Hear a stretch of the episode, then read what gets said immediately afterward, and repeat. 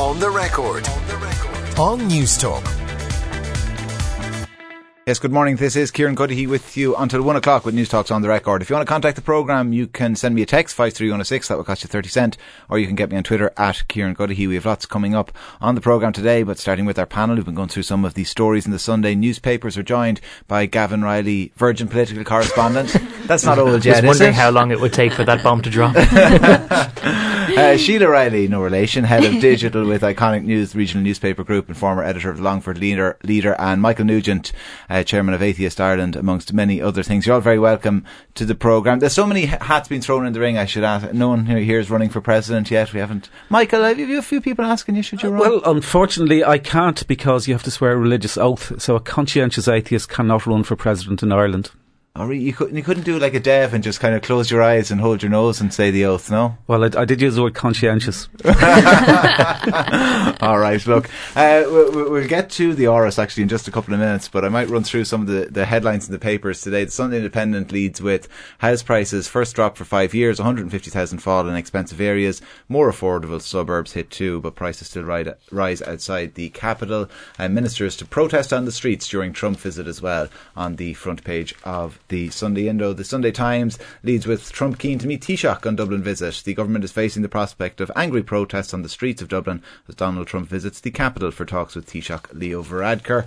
Uh, the front page of the Irish Mail on Sunday, Fine Gael ministers will get lessons in acting. A bonding session for Varadkar and his colleagues is on the cards in NUI Galway and the Sunday Business Post. Supermac's tycoon, I've been blackmailed over planning process. Uh, Pat McDonagh, the tycoon behind Supermac's, has revealed that he's been blackmailed several times over planning applications, adding that a number of businesses had attempted to extort money from him in recent years in return for withdrawing planning applications. Uh, those are just some of the stories, amongst many others, on the front pages. Uh, but I mentioned the Áras, and that is where we'll start. Huge amount of coverage in all the papers, as there will be between now and October, um, every week on the Áras. Áras, various uh, hats, as I said, being thrown into the ring. We might start though with Peter Casey's interview with Hugh O'Connell, Sunday Business Post, page 15. Um, Gavin, this is kind of an interesting interview. Uh, I'm going to ask, what's your take on it, first of all, actually? Uh, oh, my take on, on, on, the interview or, or, on Peter Casey? on the interview. Because well, uh, as it happens, I did interview Peter Casey myself on uh, on Thursday for the aforementioned uh, Virgin Media News. Um, stop your, your tittering down the back of the classroom. And um, I was actually struck that I, I um, fully expected from a lot of the commentary that have been surrounding a lot of other Áras candidates that you would go in and ask Peter Casey what his understanding was of the role and for him to have very little understanding of mm. what hmm. exactly the position of the president is supposed to be. Um, I, I actually I came away thinking that he did at least have quite a nuanced understanding that the president cannot change the law. The president can only change hearts and minds and that there's very limited confines yeah. in which they can do that. Um, I'm surprised that within an hour and a half of that interview that he spoke to, to Hugh O'Connell and he seems to have been um, a little bit more, I think the, the, general characteristic of what I get from that interview is that he's been quite evasive. That he's asked about mm. how's his health, and he just goes, "Grant, don't worry about it." Uh, he's asked about uh, his position on the abortion referendum or how he might vote in an upcoming referendum on the place of women in the home, and he seems to be quite cagey about it. Um, he seems to have slightly mixed messages about Ireland's place in the world because he wants us to join NATO, but he doesn't want us to be aligned in any war at all. And yet he says that neutrality is a bit of a beaten docket. So um, it seems that he, he's perhaps maybe it's a strategic thing, or perhaps it may be that Hugh caught him on the hop in certain areas that he hadn't fully thrashed out his position. But he seems to be intending to come across as quite vanilla for the time being. I think. Yeah, particularly in relation to his business interests, he seems to have not really thought through whether they should be divulged or not. You know, he starts by saying no, and then when Hugh suggests, well you know, is this not something that's important? And he, he shifts in one answer to, well, I guess if everyone else is doing it, then yeah, it is important. Yeah, it's it's, it's the classic, uh, you know, should you publish your tax returns? And he goes, no. And then everyone goes, but everyone else has done it. And then he goes, oh, well, that might be a good idea. Yeah. But no, it's interesting for people who haven't seen the interview on, on page 15. Um, Hugh says, do you think it's important for candidates to declare their business interests? Peter Casey says, I don't think so. You know, I don't. Hugh says, really? Casey says, I don't think that it's necessarily. I mean, is it important? If everyone else does, then I suppose, yeah. If the same rule applies to everyone, then I think, yeah, it probably is. yeah. Like a change of position in about 10 seconds. He does, uh, Sheila, does, on Gavin's first point, though, about understanding the nuances which came across when Gavin spoke to him. Like, I was actually impressed. Some of it is wholly unimpressive, parts of that interview.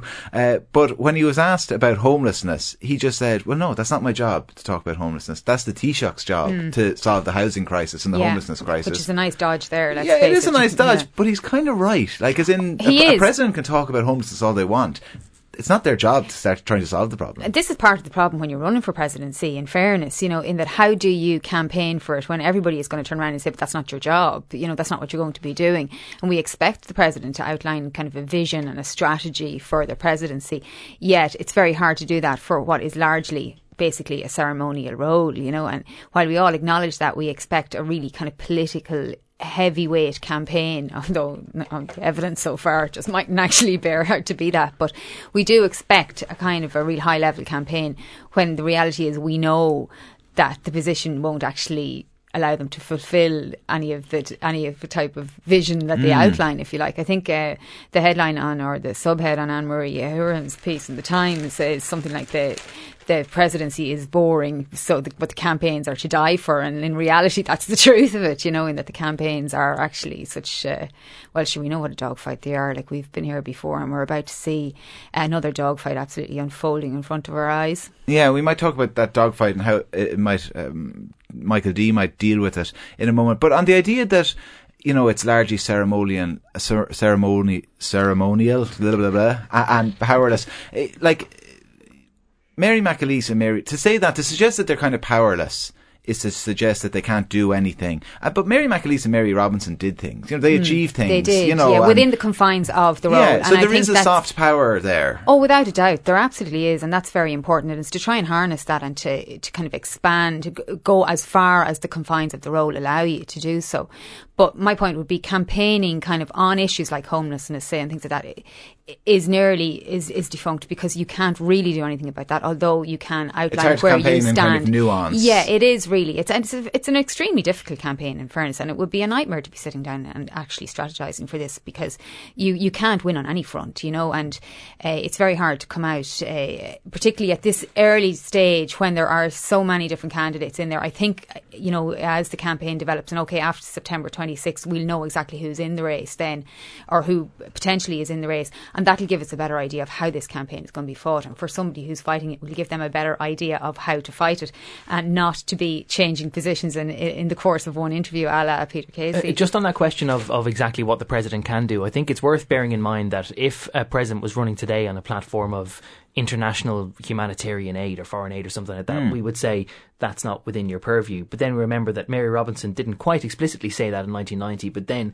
through her visits to some of the famine ravaged parts of Africa, she managed Yeah. to divert a lot of politi- political attention to those causes and to actually achieve quite a lot. Likewise, uh, Mary McAleese elected on a platform of building bridges, and we thought, well, you know, we're not electing a minister for foreign affairs. What exactly are you going to do? And it turns out you can actually use that soft power to achieve quite a lot. So I think sometimes we almost reach for a default answer of, well, that's beyond the president's power. It's beyond their ken. It's not something you can actually do. There is an awful lot of unstated power in the resources of the office that you can use. And as long as you don't tread into the direct matter of what TDs and senators should be voting for, then you actually do have quite a lot of leeway.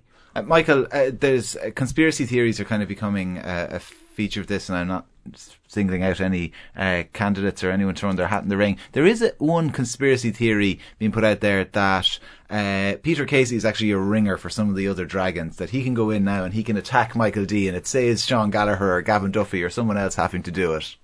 Well, he, he was asked, excuse me, he was asked uh, in, in one interview um, about whether he was a stalking horse for, for Gavin Duff, and he said that, that uh, his wife had said when they decided to run that uh, he wasn't to say anything nasty about Gavin Duffy, so he wasn't going to say anything. So I think that would suggest that he mightn't be a stalking horse for him. I, I, I think it's kind of weird, really, because we're almost in a transition with presidential elections in that it used to be the political parties and you'd depend on them to run candidates.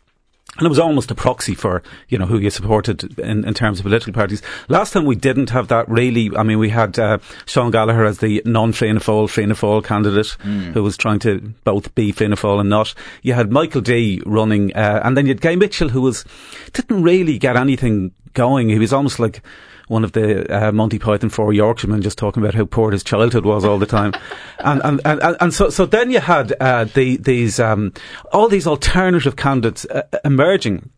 And getting traction, you know, you had, uh, e- even though the campaign was a bit weird, you had Dana saying that somebody was trying to assassinate her when she got a puncture and so on. And so the campaign kind of became uh, just almost like a circus. It was, it, it was, do you know what it was like? It was like a, a a game of self-destruction musical chairs with everyone just knocking their own chair over and Michael D was the only one left sitting at the end of it. Yeah, there was a bit of that. Uh, just before we move on from the presidency, because like I said, we're going to be talking about this a lot between now and October.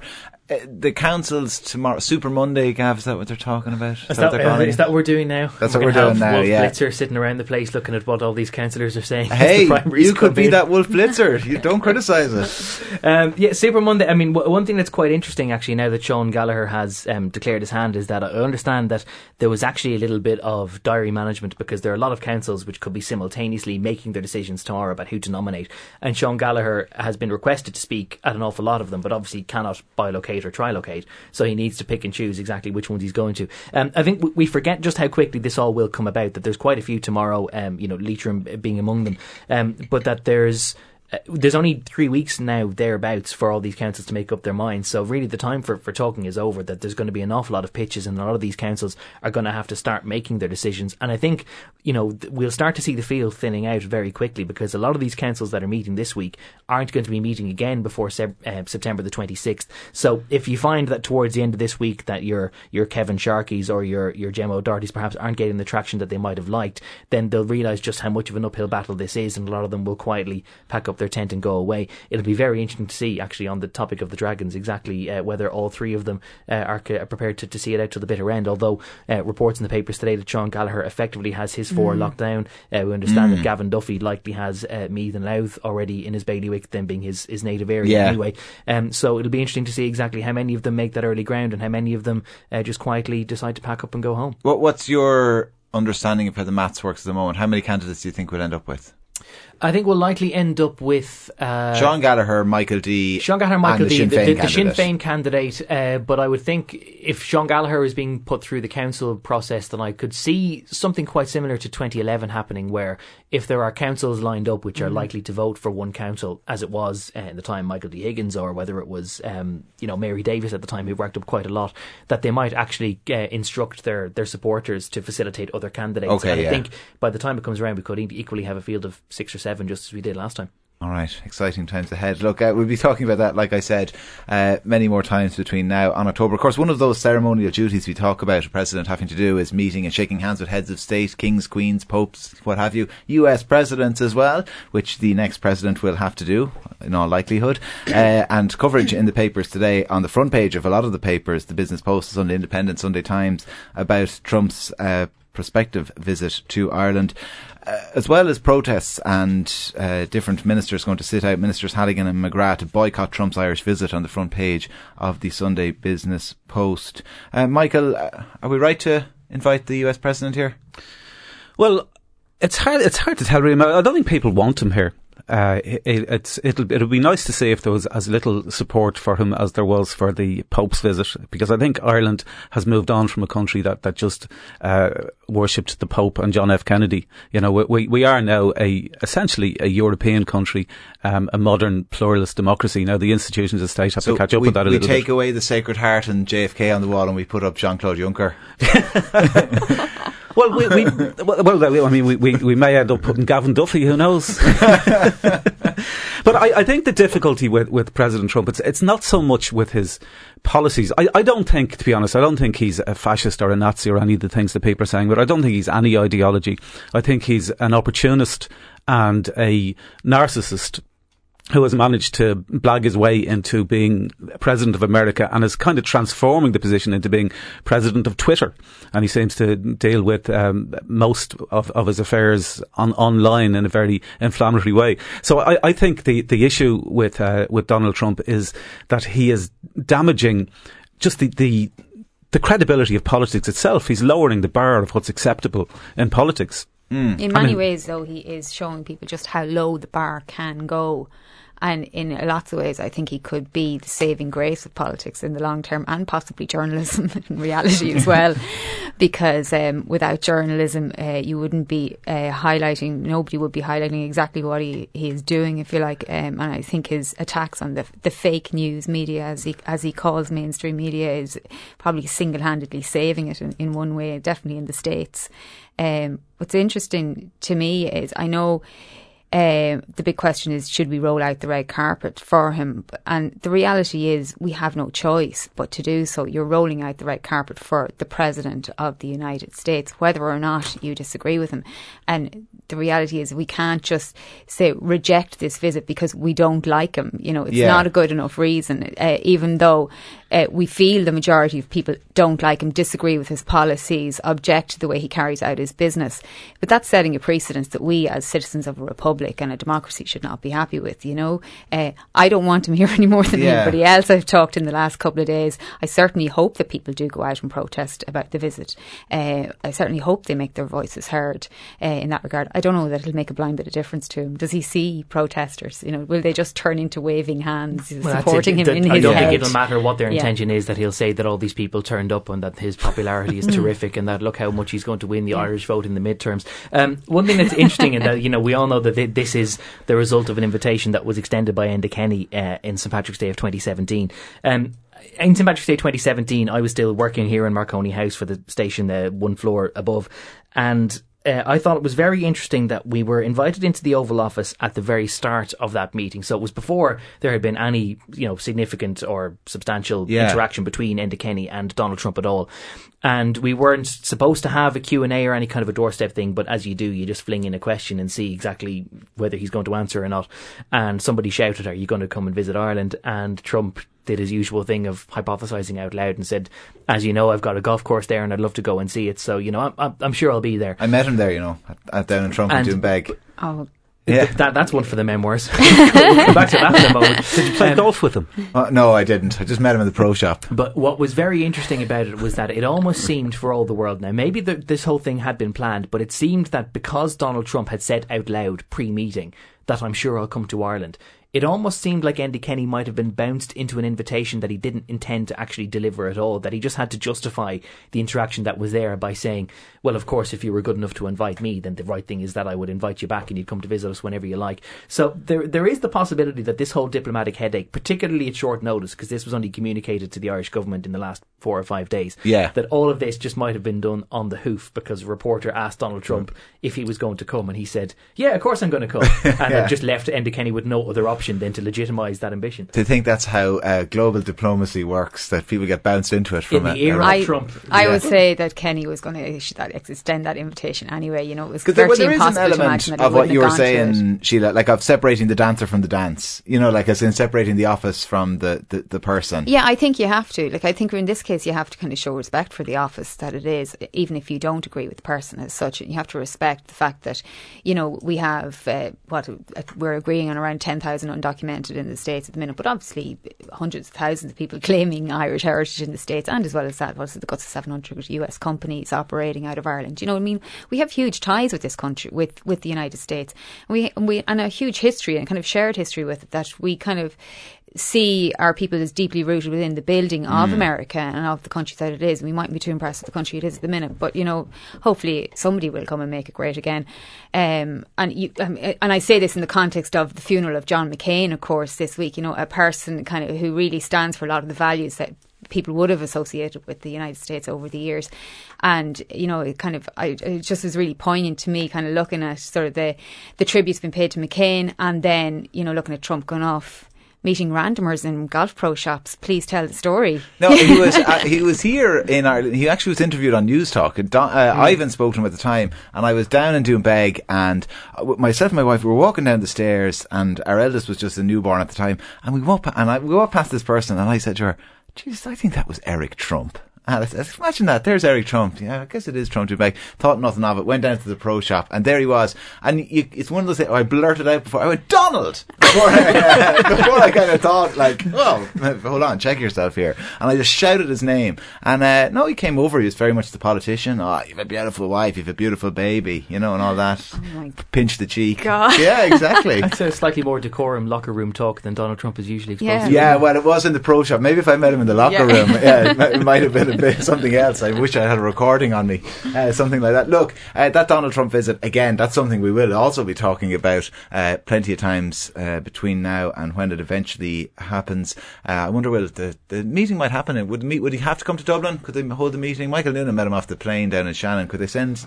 I'd say Leo they hope. to To, I'd say they absolutely hope to keep him in Shannon, but they won't be able to according to Sunday Times. Maybe He- it'd be like Boris Yeltsin. Maybe. keep him on the plane. yeah, don't, don't even just just keep the jet on the runway. Don't even bother getting up. Um, it actually would be. A, I'd, I'd imagine there would be a lot of uh, internal, uh, you know, wrangling about whether it would be appropriate for the Taoiseach to go down to Doonbeg, because he'd effectively be handing money to the Trump family empire to go and meet a, a visiting diplomat. But by the same token, it's very difficult for Donald Trump to come to Dublin because if he wanted to stay overnight, usually he'd stay with the ambassador. But Donald Trump has never gotten around to appointing an ambassador. That's true. So he can't stay in the Phoenix Park.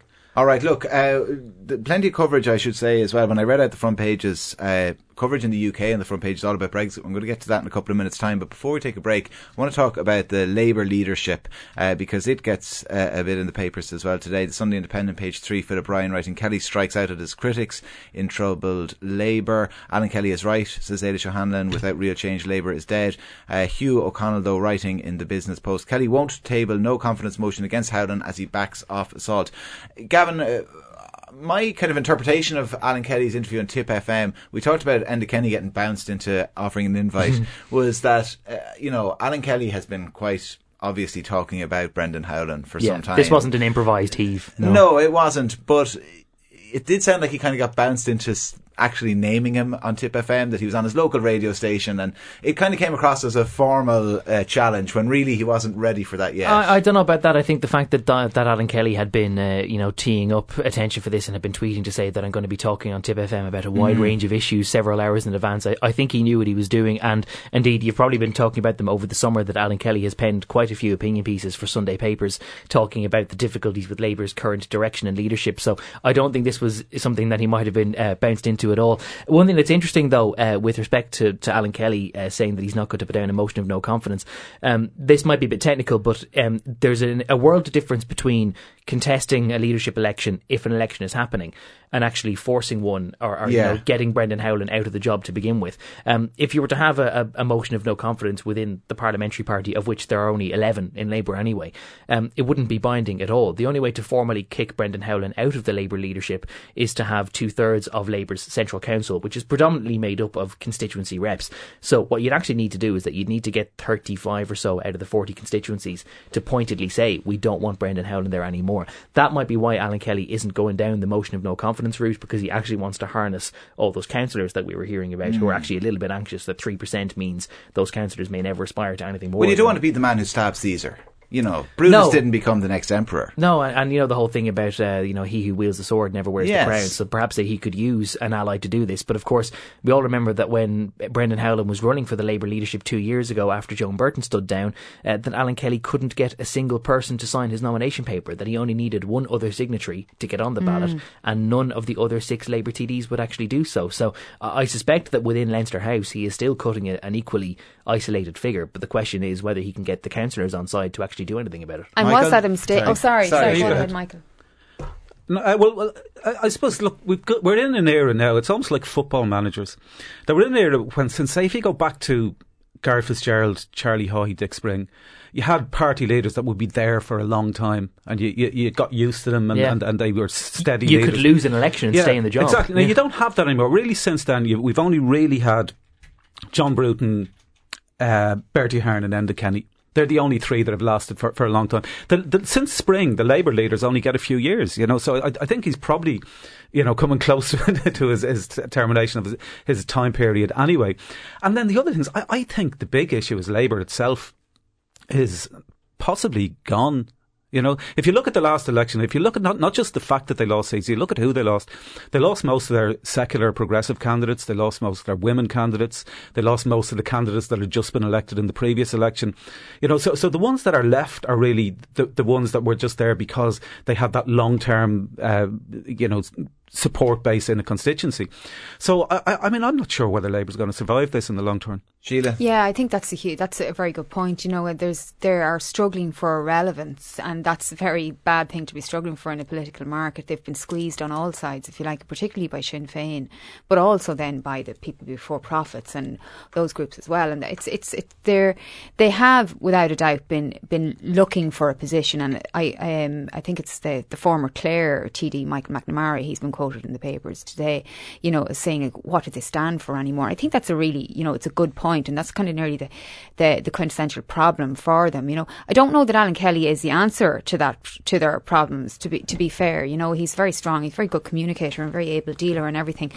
Um, but he does have an issue. He seems to have an issue kind of connecting with people from his own party. As Gavin pointed out, he couldn't even muster up one person mm. to support him. I, I think that was a bad call on Labour's behalf. They should have allowed him to contest it. They shouldn't have had a coronation that time.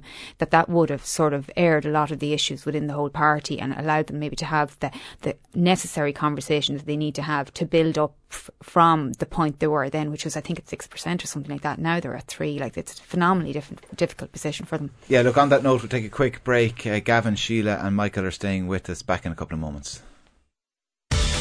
On the record. On the record. On Newstalk.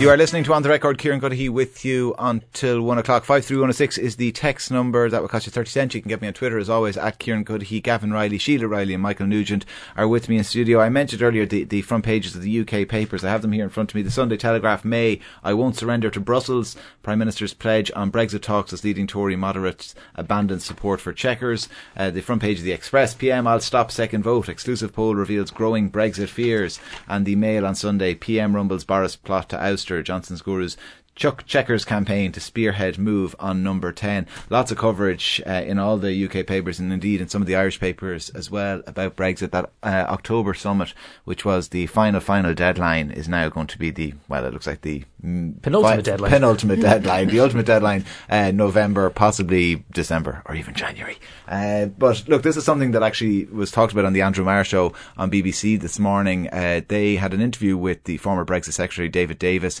Uh, he resigned saying the British British government is giving too much away too easily in the Brexit talks. Here's some of that exchange. In my view, uh, the Chequers proposal, it's not a deal, we shouldn't call it the Chequers deal, it's the Chequers proposal, uh, is actually almost worse than being in.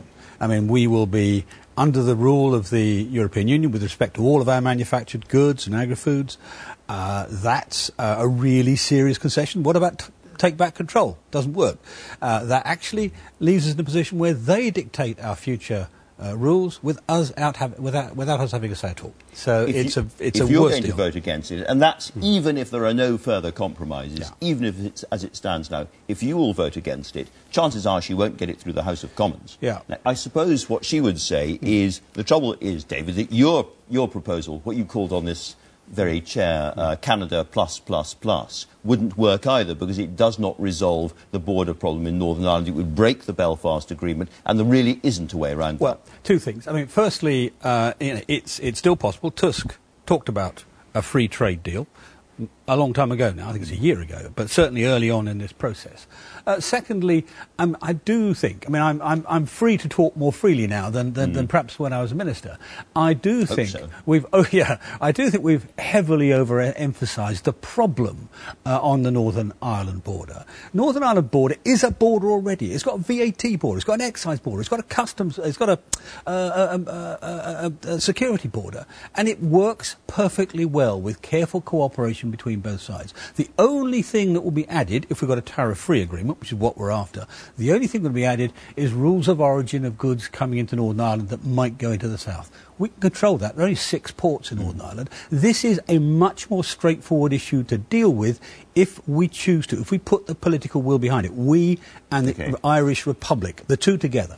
Yeah, now that was former Brexit Secretary David Davis on the Andrew Marr show. Uh, also on was the UK Trade Secretary Liam Fox. Take a listen. What our investors are saying is how can we get the best um, that allows Britain to maintain okay. access to that European market, but still allows Britain, in the case of Japan, to as be able to consider our wider trading involvement. But as David Davis quite properly said, this is not an agreement. This is a proposal from the British side at this stage, which then has to go into negotiation. And sure as eggs is eggs, there will be further compromises demanded from Britain. and they will include things like the Irish backstop in particular, but also potentially more influence of the European Court. As a long-time Brexiteer yourself, could you swallow further compromises? Well, as a unionist, I can't swallow anything that changes the relationship between Northern Ireland and the United Kingdom.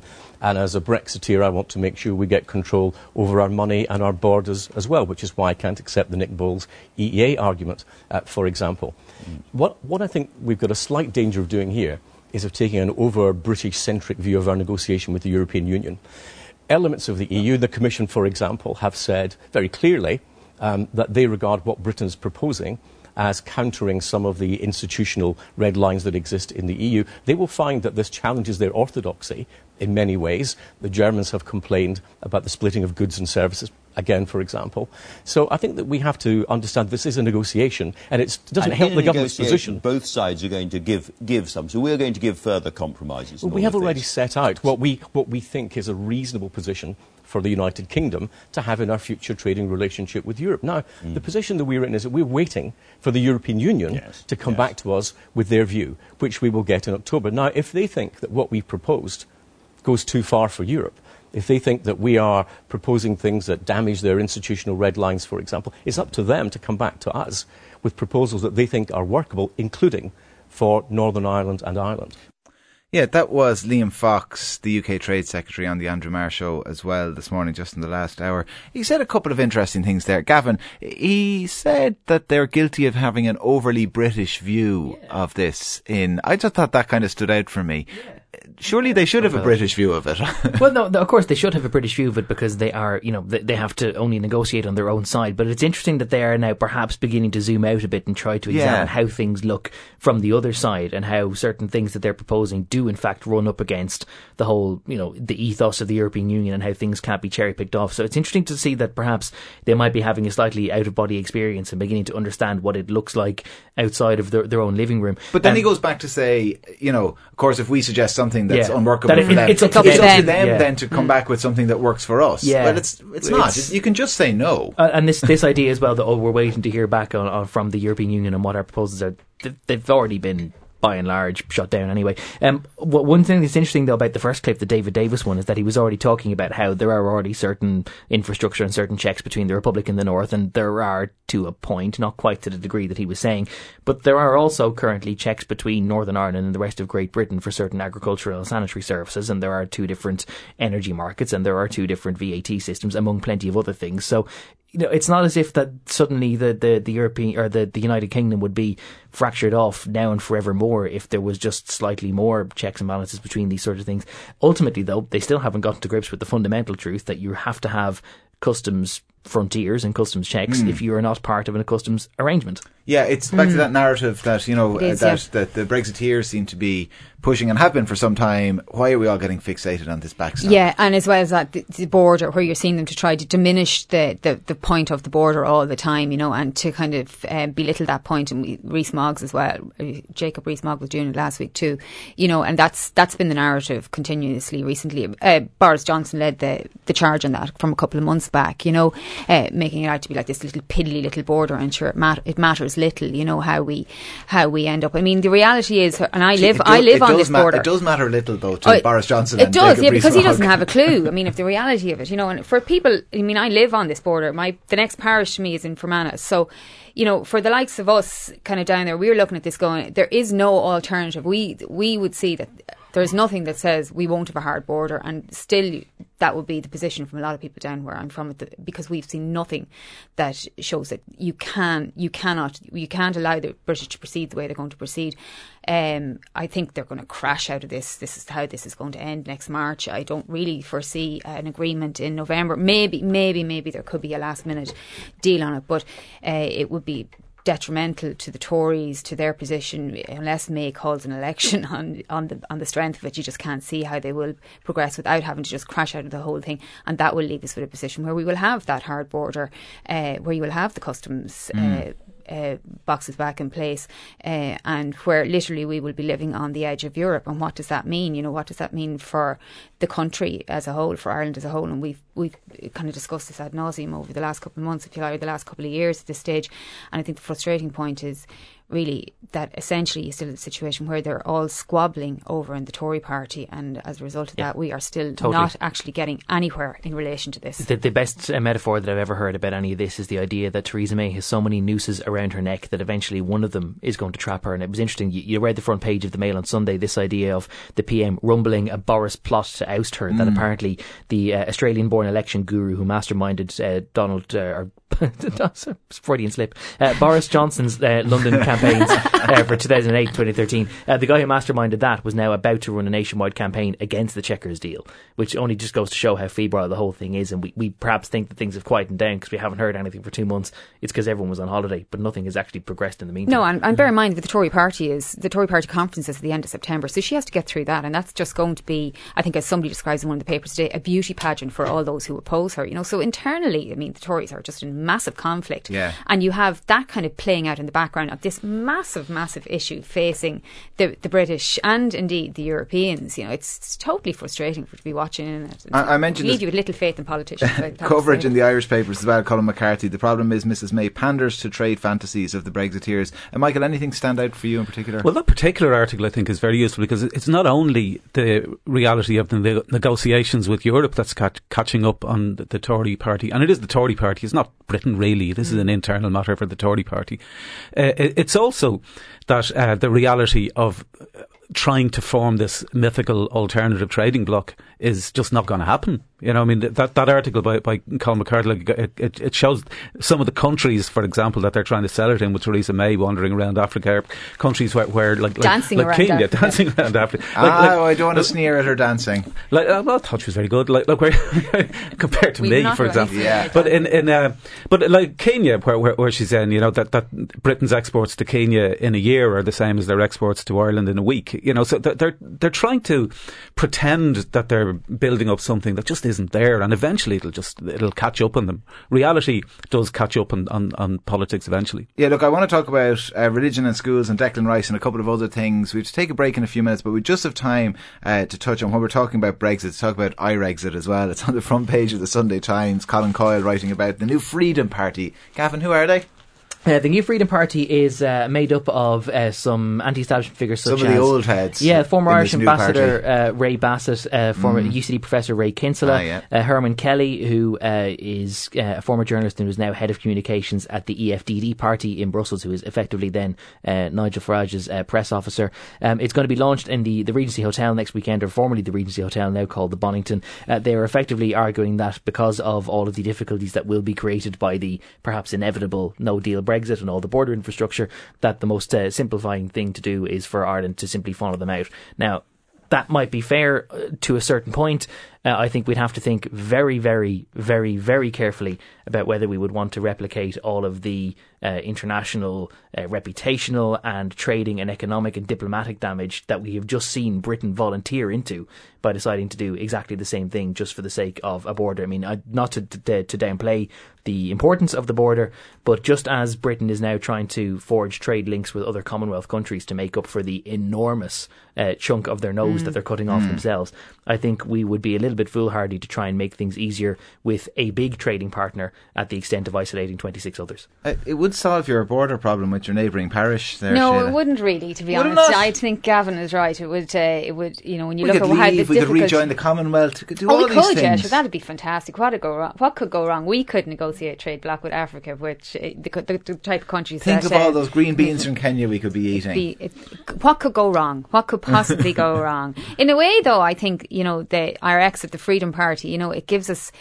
It, it kind of brings a sort of a, a new, a different dimension to the EU discussions that we have, in you know, out there. You know, in that we do have a very, if you like, you know, there's always a very positive narrative about the EU, and I think there's no no harm in discussing the negative aspects of the EU and the things that need to be changed about uh, change within the EU and the bureaucracy and all of those issues. Um, and there's no harm that there would be somebody debating those and calling for a debate on those issues. To be honest.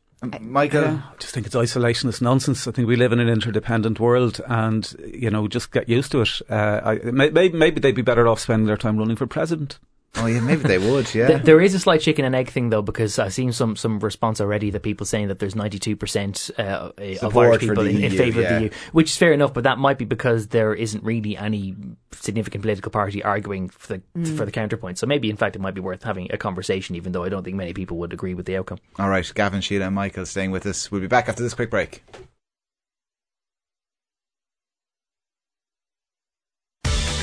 On the record. On Newstalk.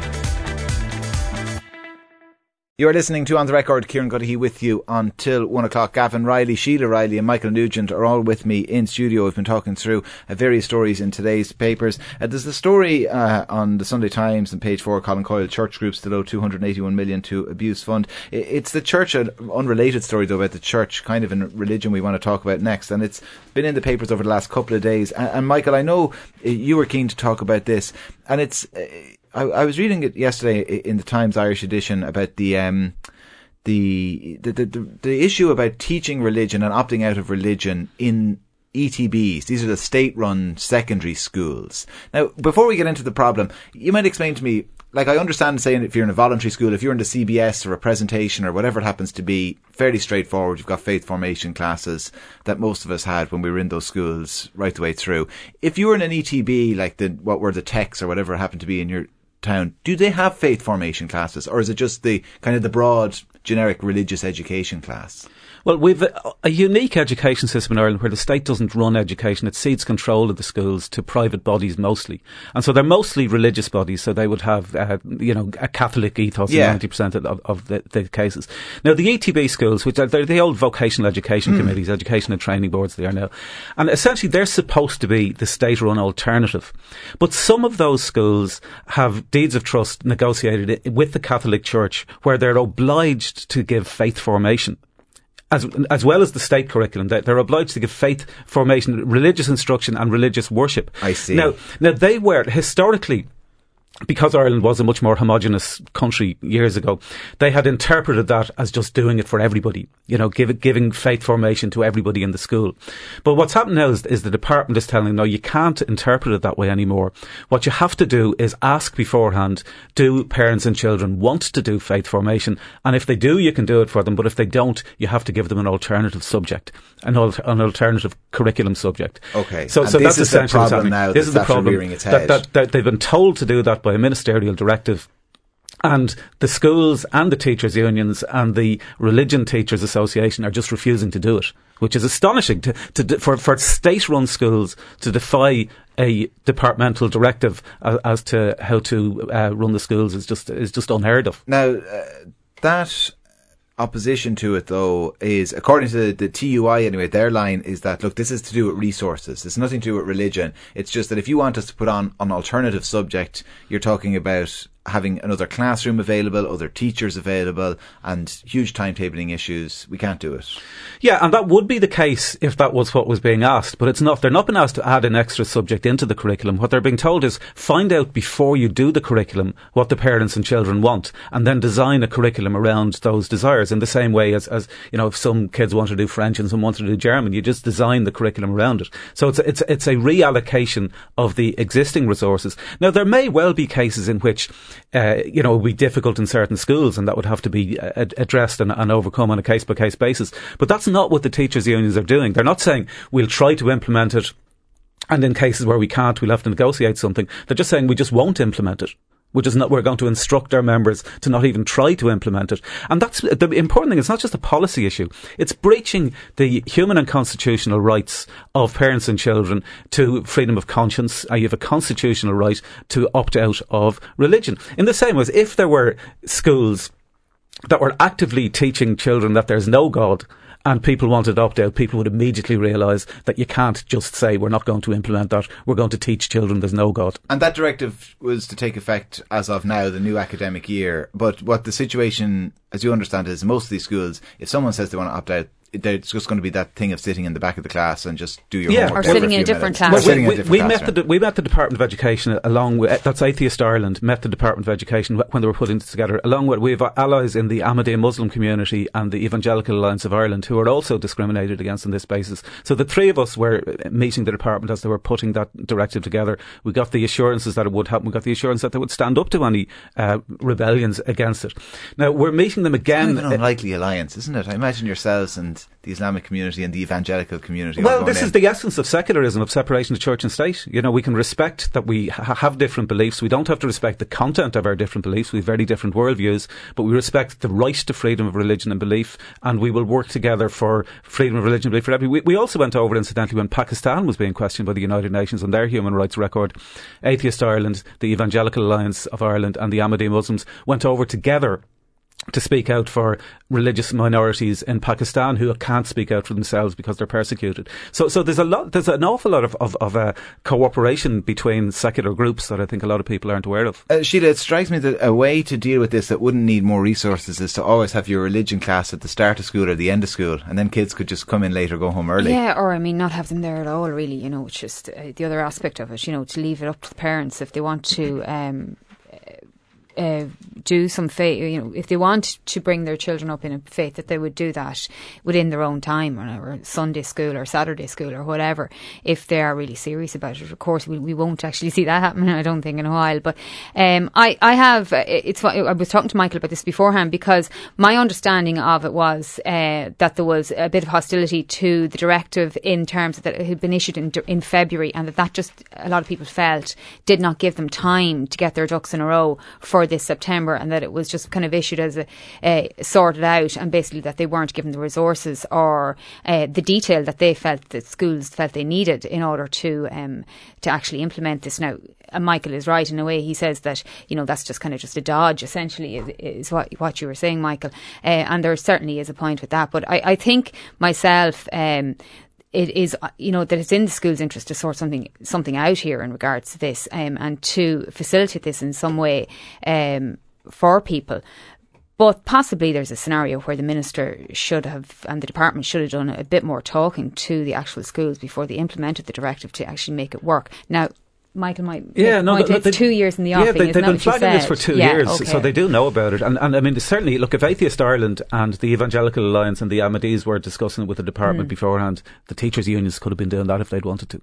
Uh, uh, Gavin, uh, it strikes me as well that the church knows that the, you'll have people maybe, I suppose, I, like Michael, who feel very strongly about this. You'll have Hmm. people who feel very strongly about the f- faith formation, who are in favour of it. And then you have a huge cohort of people kind of in between who will send their kid to the local national school. They maybe don't, I suppose, invest a huge amount of thought in what the ethos of the school or whether it's an ETB, a voluntary school, an educate together, Yeah, it's they're doing it non-denomination. entirely for convenience. Uh, yeah, and they go through and they do the sacraments and they don't really think about it. And the church knows that if they actually had to stop and think about it, probably a lot less of them would be going to First Holy yeah, Communion. wh- which might be then a, li- a little bit why it's, it's so difficult to do this because, as Michael identified at the start, the state controls uh, almost zero uh, schools, either primary or secondary, with the exception of these ETB secondary schools. It Mm. controls virtually none around the country, and it cedes the patronage in almost almost universally to the Catholic Church, and therefore you can't really Mm. expect the Catholic Church not to use its own facility to try and spread its own faith. Um, one practical thing that, that uh, I was kicking around with Michael in, in the the um, boardroom before we came in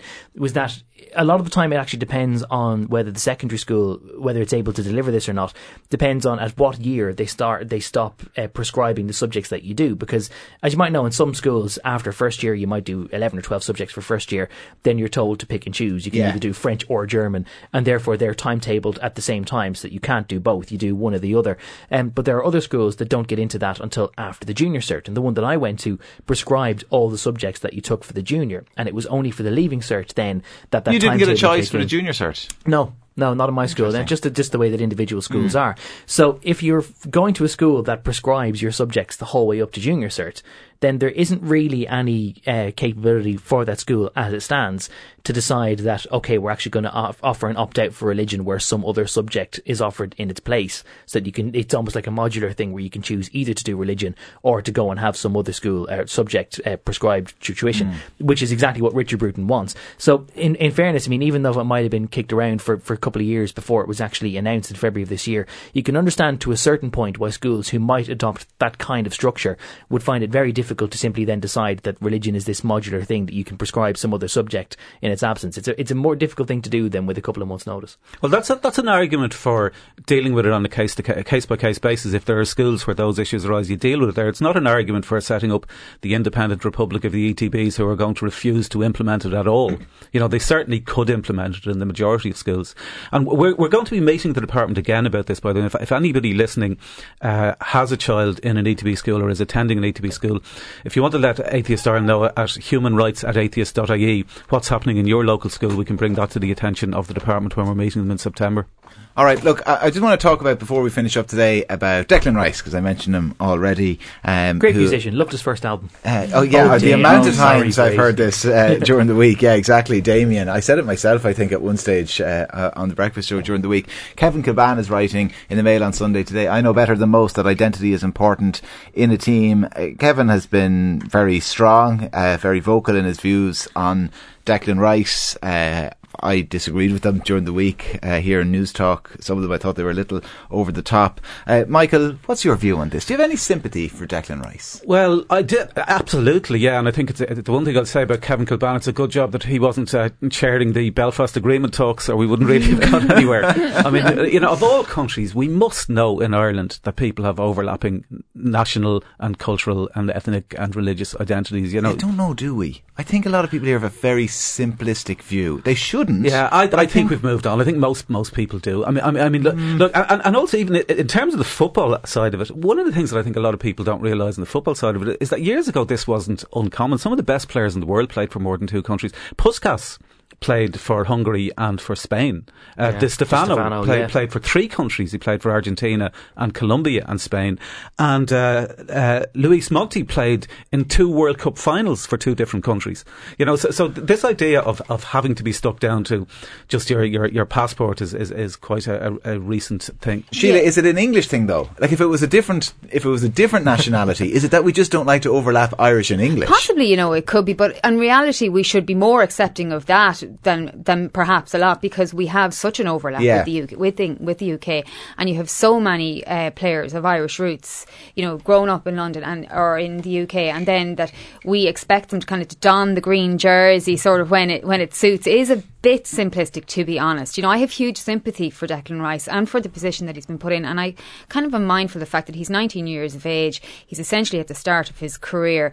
Uh, it seems to me that a lot of the criticism directed towards him has been totally and utterly unfair and insensitive and unrealistic about the position that he's in. To borrow a little bit of a parallel, there are plenty of people uh, like myself who weren't, uh, you know, born and bred Dubliners who now live here. I, I don't have kids, but I've already had to reconcile myself to the idea if, if I ever do have kids, my kids would identify as Dubs. I'm a Meath man. I find that abhorrent, but there's nothing I can do about it. But on the same token, Gav, I moved my kids back to Kilkenny. That's how I dealt with that. that's commitment. That's commitment. Um, but you know, I like if if county identities are this kind of woolly thing that can dilute over one generation, we have to accept that national identities are a little bit woolly too. And I think that perhaps some of the reason why we're we're a little bit uh, peeved about this idea that Declan Rice might leave us is because we're so used to having people from other jurisdictions come for us. We've had James McCarthy deciding to you know knock Scotland on the head. We've had plenty of people coming from the north to declare for the Republic. Oh, we're yeah. not used to having people going the other way, and I think that's why we're a little bit sore about like, it. Like, how many of Jack's army grew up dreaming yeah. about playing yeah. for the Republic of Ireland? Look, unfortunately, we're out of time, but Texas us 53106 30 cent what you know about, what you think about that issue, because uh, Richie McCormick is going to be here and we'll chat about that amongst other things in a little while. Uh, Gavin Reilly, political correspondent with Virgin Media News, Sheila Riley, head of digital with Iconic News, and Michael Nugent, chairman of Atheist Ireland, amongst many other things. Thank you all very much for coming in to me this morning. Back after this quick break. On the record. On. On Newstalk.